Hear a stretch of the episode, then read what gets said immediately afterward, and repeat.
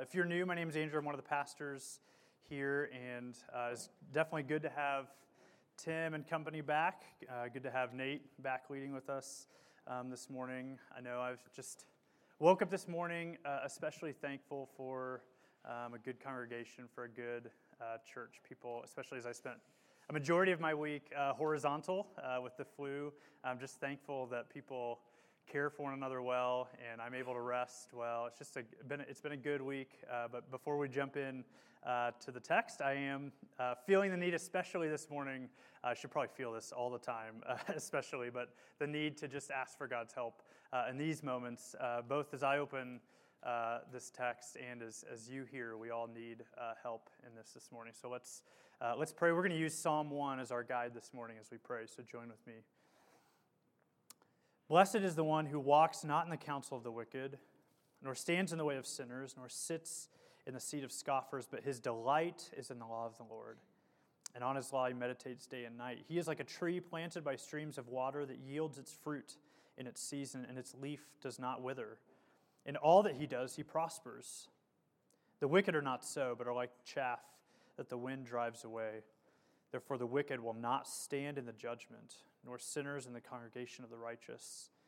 For the Lord knows the way of the righteous, but the way of the wicked will perish. Father, we desire um, to bear fruit, like we talked about last week, to be a fruitful people and to prosper, and we long to stand in the coming judgment.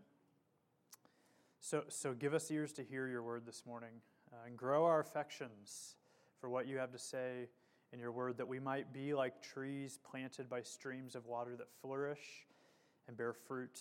Um, and that's only that's work that only you can do. God, so I pray as I say my own words, they'd fall away, be forgotten quickly, but where I speak after you, um, I pray that you would do a work by the power of your Spirit and for the glory uh, of your Son, Jesus, we pray. Amen.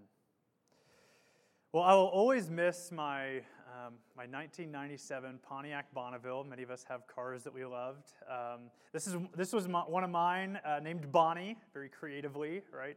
Uh, Bonnie the Bonneville. Supercharged V6, leather interior, Bose sound system, sunroof, no AC, no heater, uh, busted trunk latch. I mean, this thing was loaded, had everything you could want except for AC and heat. Uh, but just just seven short years together that we have, but so many good miles, so many good memories. Um, if you take away all the winters and the summers, spring and fall, lots of good memories in the spring and fall. Uh, but several years into our relationship, um, one of the things that that went was uh, was the gas gauge. Um, just sat on E all the time. Uh, a minor thing, really. Who needs a working gas gauge? Apparently, uh, apparently I do. Um, Beth and I, we were newly engaged. We're on our, uh, making the, the drive to Wichita we've made a thousand times uh, before, and that's the, that's the first time it happened um, that I ran out of gas. I, I, had a system, of course, right? You every time it flip over to 300 miles on the odometer, I would start thinking about maybe getting some gas. Um, but on this particular trip, I must have missed it. I must have missed the flip over to 300. I think it was I was just captivated by my bride to be. We were in deep conversation. Um, and I must have also missed the turn to Wichita, and I'm going to blame it on that, right? The conversation with my uh, bride to be. But we, we were, uh, before I could even turn around, get to the next exit and turn around, uh, you know, I feel the gas pedals, you know, it's useless. Um, the sputtering, you know, all you can really do is just turn and hit the brake and that was it. Bonnie sputtered to a halt, uh, along with my ego. That was it. Um, and this past week, as I was thinking about this, I remembered Beth documented all of it on, uh, on Facebook. I think it was out on Facebook before the, ca- the car even came to a halt, um, which I'm very thankful for that. Uh, wife that posts those things. But that's, that's what the gas gauge always looks like, uh, or it did always look like, sitting there on E, which is useless. I think I drove for four more years with the car like that, and I won't tell you how many more times this happened. But gauges are important features on a car, right?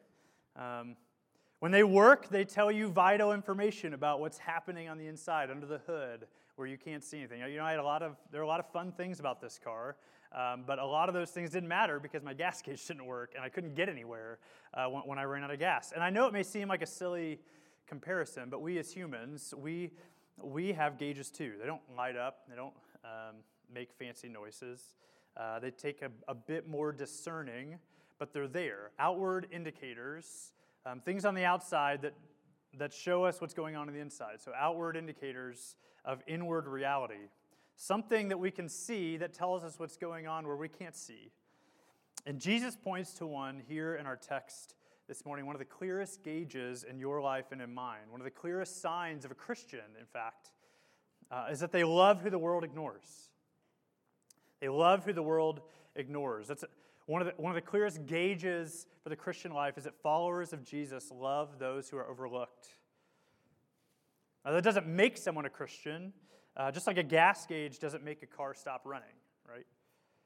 Broken or otherwise. It's, it's a sign, and one of the clearest uh, that we need to pay attention to. Um, because it's a big deal to Jesus in this text, even personal, as we'll come to find out. If you don't love who the, uh, if you don't love who the world ignores, he basically says, uh, you can go to my left over here where others are going to hell. Which sounds like an exaggeration, but, but it's not. In fact, Jesus' teaching on hell in this passage is, is some of the clearest in the Bible. He says, Pay attention to this warning light in your life. It's a matter of life and death. So let's hear what Jesus has to say. Our text, uh, Matthew 25, we've been walking through Matthew. Um, chapter 25, verses 31 through 46. I'm going to read the whole thing for us. So if you have a Bible, you can turn there and follow along. If you don't have a Bible, as always, uh, there are a couple uh, back on the back table. Take that with you um, on your way out this morning. That it could be yours uh, to take. So, so Matthew chapter 25, verses 31 through 46. Hear God's word. When the Son of Man comes in his glory and all the angels with him, then he will sit on his glorious throne. Before him will be gathered all the nations, and he will separate people one from, from another, as a shepherd separates the sheep from the goats. And he will place the sheep on his right, but the goats on the left. Then the king will say to those on his right, Come, you who are blessed by my Father, inherit the kingdom prepared for you from the foundation of the world. For I was hungry, and you gave me food. I was thirsty, and you gave me drink. I was a stranger and you welcomed me. I was naked and you clothed me. I was sick and you visited me. I was in prison and you came to me. Then the righteous will answer him, saying, Lord, when did we see you hungry and feed you, or thirsty and give you drink? And when did we see you a stranger and welcome you, or naked and clothe you? And when did we see you sick or in prison and visit you? And the king will answer them, Truly, I say to you, as you did it to one of the least of these, my brothers, you did it to me. Then he will say to those on his left, Depart from me, you cursed, into the eternal fire prepared for the devil and his angels. For I was hungry, and you gave me no food. I was thirsty, and you gave me no drink. I was a stranger, and you did not welcome me, naked, and you did not clothe me, sick and in prison, and you did not visit me. Then they also will answer, saying, Lord, when did we see you hungry or thirsty, or a stranger, or naked, or sick, or in prison, and did not minister to you? Then he will answer them, saying, Truly I say to you, as you did not do it to one of the least of these, you did not do it to me. And these will go away into eternal punishment, but the righteous into eternal life. This is God's word. So, we've been working through Jesus' final week um, in Matthew's gospel. This is the last section of Jesus' teaching before, before he goes to the cross. Um, he's been talking about the end of things, right? The end of the world, signs of the end of things coming. And here uh, we've come to this judgment text, and we'll see three things in particular as we walk through um, these verses. First, judgment is coming. I think that's pretty clear in the text. Judgment is coming. And when it does come, a rescued heart. Uh, second, a rescued heart is a compassionate heart. And third, a calloused heart is a doomed heart. With the big takeaway from this, with this passage being followers of Jesus love, they they show compassion to those whom the world uh, overlooks and ignores. So, first, the warning uh, judgment is coming. Now, I, I, know we don't, like, we don't like to think about it. Um, I'm guessing none of us are terribly excited, uh, get real, real pumped about the doctrine of hell, but, but we can't ignore it. Um, especially as we come to a text like this. And the teaching from these first few verses uh, is clear, I think, and that's uh, that is that sheep go to heaven and goats go to hell, right? I think that's the clear uh, message of this text. Uh, you'll never walk through a petting zoo again, I guess, maybe, um, the, the, poor goats. Uh, not really. Okay, what's going on uh, in this? this text. It's a clear, remember, Jesus has given several metaphors, or stories about the end of things, and this is the same, right? It's a metaphor, a picture, a simple picture for final judgment. Now, sheep and goats in that day, they would graze together during the day. Um, in the same field, but they, were, they would be separated at night because sheep preferred uh, to, to sleep in the cool open air uh, by themselves. They had, the coat, they had wool coats that would that would allow for that. But, but goats needed to be herded together. They needed to stay close to one another for warmth. So, so a shepherd would simply separate the sheep and the sheep and the goats, and that would be an easy thing to do because they look very different.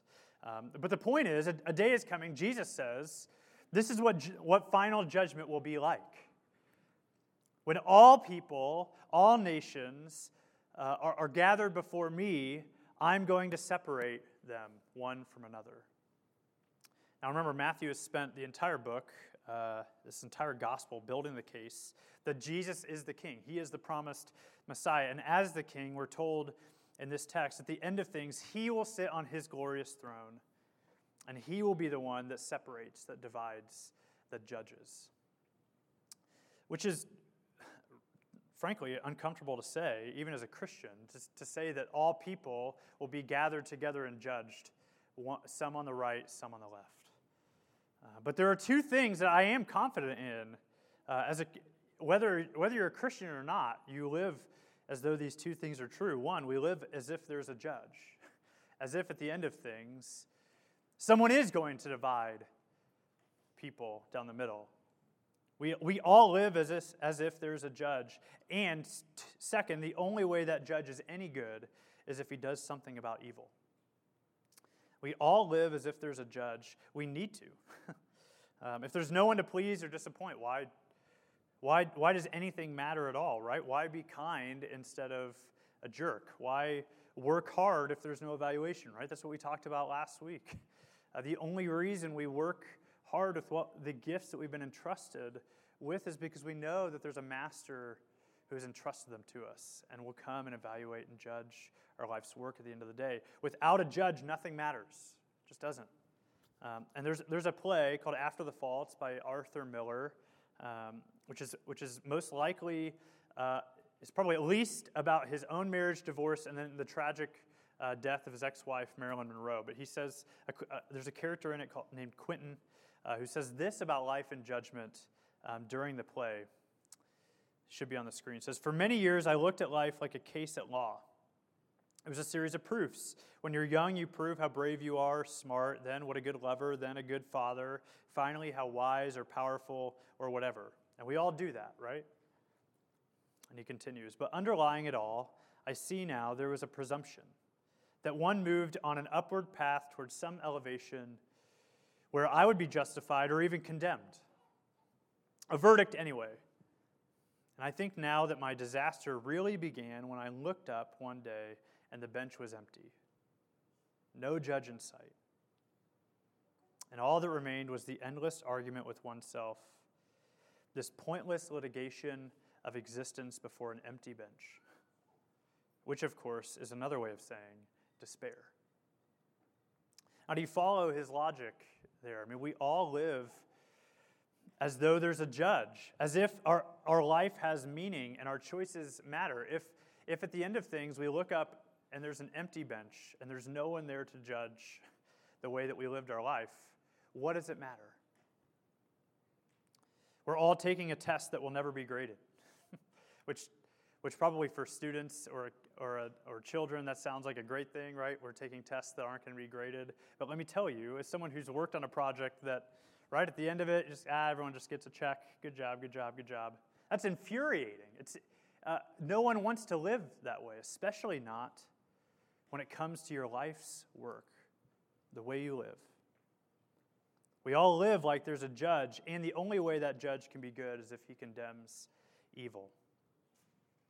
We need a judge that will deal with evil in the world. And uh, I don't know if you've seen the modern sitcom uh, Modern Family, but even Manny knows this. Uh, now, again, this show doesn't get everything right. I want to be clear about that uh, from the beginning. But but it's, it's telling, even Manny from this show, even a sitcom like this, uh, like Modern Family, when they deal with, with the question of hell, uh, it's spot on. So let's watch let's watch and see how Manny deals with the question of hell.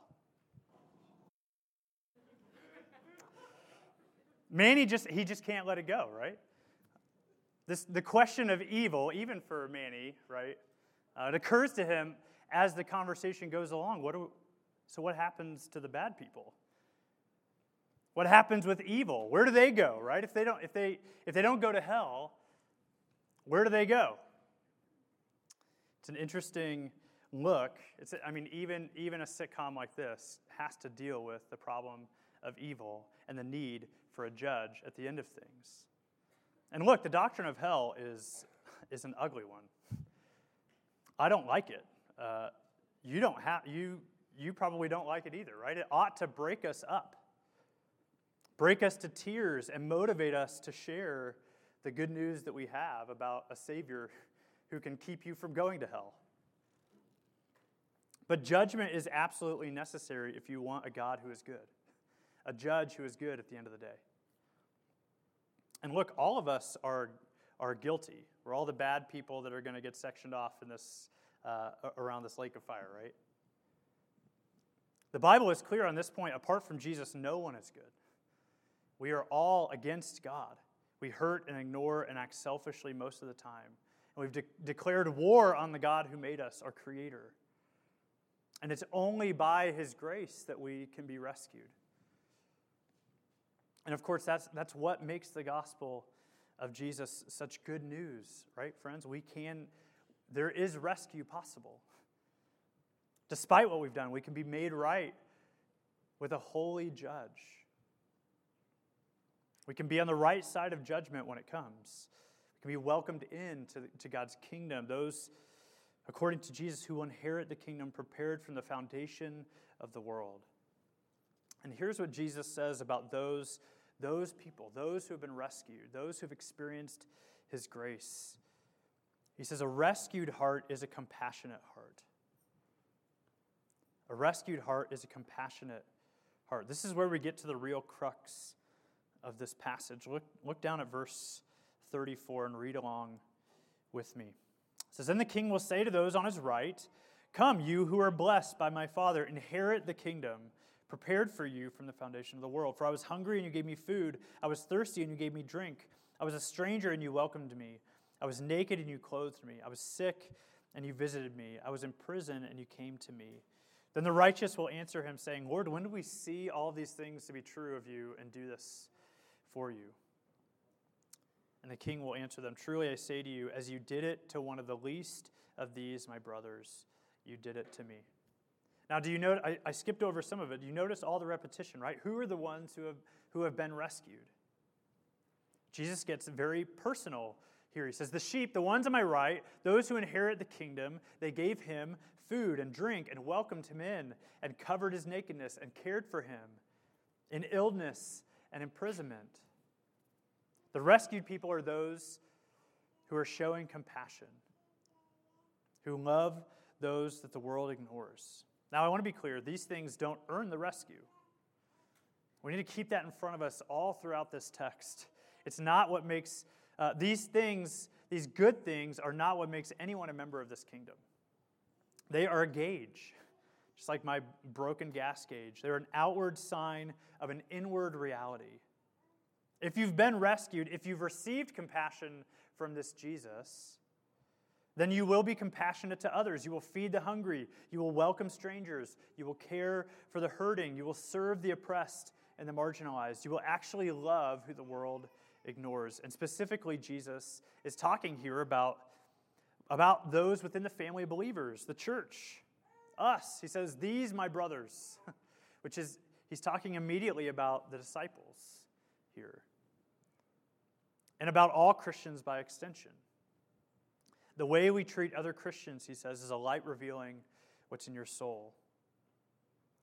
But of course, while compassion begins within the family, it ought to gush forth everywhere to everyone, right?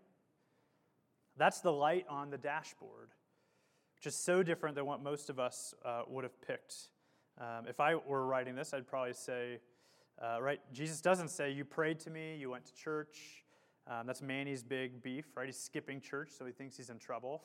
but Jesus doesn't say, You prayed to me, you went to church, you had a great quiet time, you attended every Bible study, you voted the right way, you kept most of the rules, you were a decent person.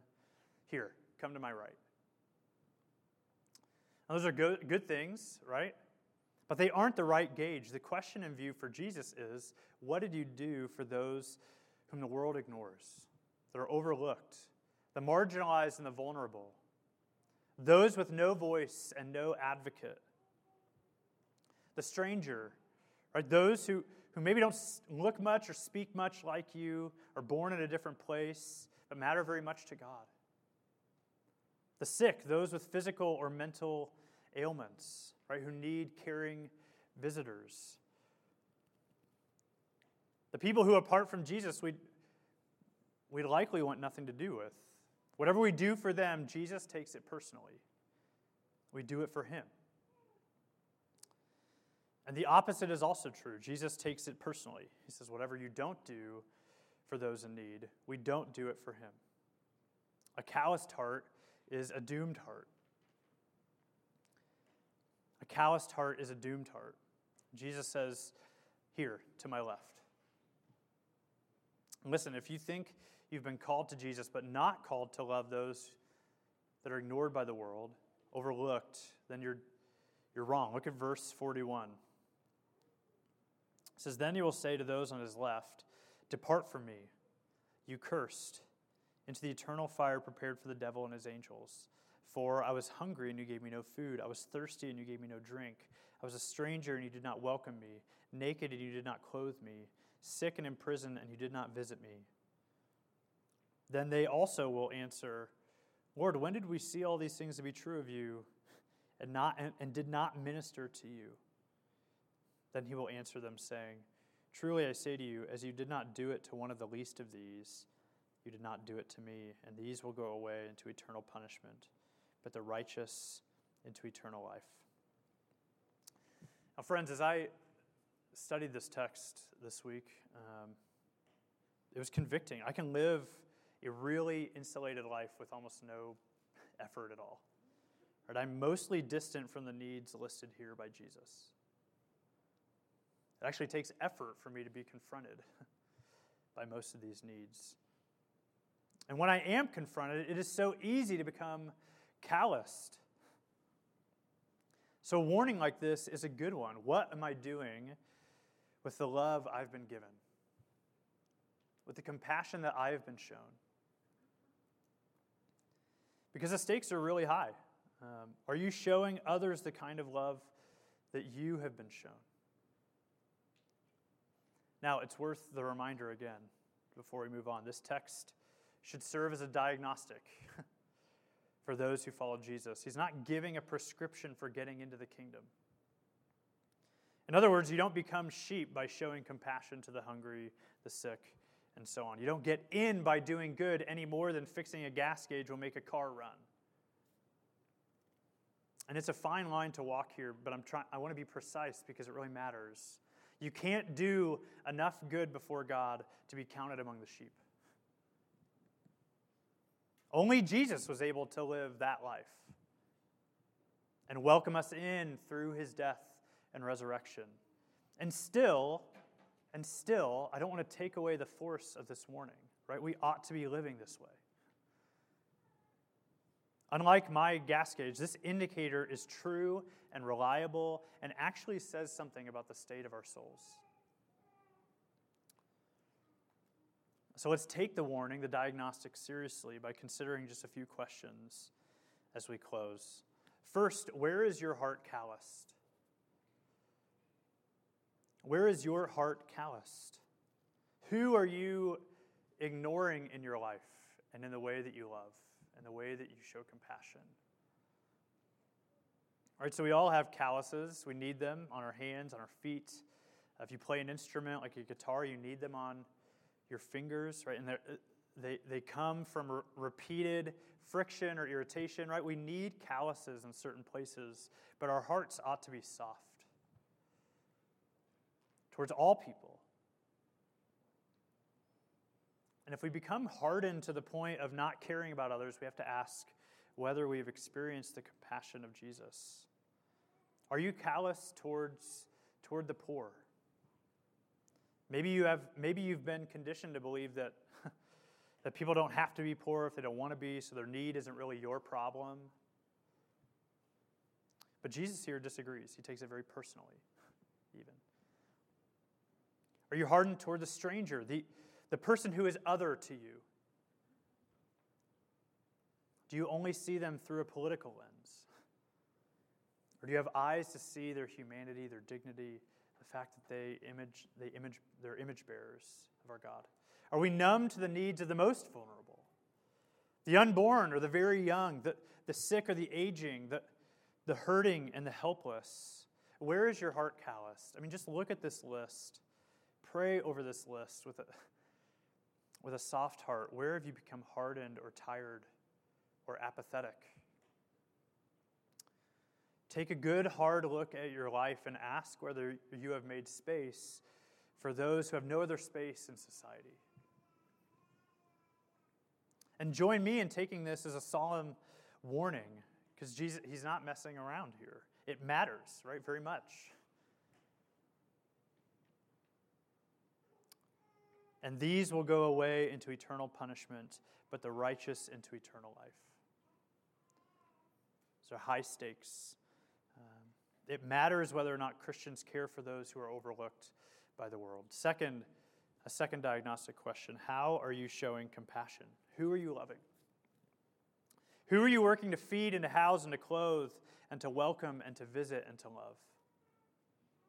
And look, I, my heart has been uh, glad this week as I think about the ways that our congregation does this. Not just in our, not just among one another, which is which is very much what Jesus is talking about here, but also in our community, right? Many of you are doing this to the point of sac- sacrificial pain, right? Taking meals to one another, opening your homes to each other in generous ways, visiting one another when hope is running thin, preparing meals for our friends at Advice and Aid, opening your, your homes to children who have no place to live, who have no clothes to call their own,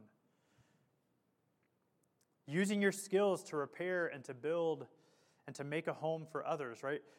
These are good things that I know are happening in this congregation. And so my heart has been gladdened as I think about that this week. But these things don't earn you squat when it's all said and done, right? They don't. They don't. They don't earn you a spot in the kingdom of God, but they matter a great deal as a gauge, as a window into your soul. One final question Do you know this compassionate king? Which is the most, which is the most important question that can be asked. Have you experienced his love for you? That he looks out upon us as, as a good shepherd who sees sheep who are harassed and helpless. Are you ready to follow him into the good life? Because you won't know the good life without this good shepherd. You and I, we are broken and, and impoverished because of sin, oppressed by our own self centeredness, and judgment is coming. We all live as though that's true, and it is. But this judge, this, this judge, this king, he is unique. We are the hungry and the thirsty who need food and drink for our souls, and he satisfies us with himself. He is the bread of life, he is the living water. We are naked and ashamed. We need clothing, and He clothes us with His righteousness. We are sick, and He restores us through His death. We are imprisoned, right? We are chained to sin and death, and He has set us free through His resurrection. We have nothing on our own, and He has given us everything at the cost of His own life. He left His throne, all the power and privilege of heaven, and He entered our world to be the, one, the ultimate ignored one. The one who came to his own, and his own did not receive him. They rejected him, despised him, killed him, even. And he bore the judgment that we deserve, even so. He came to us, and we rejected him, and still he loved us with everything he had. So let me ask what will you do with the love that you've been given, that you've been shown by this king, this good judge? Let's pray.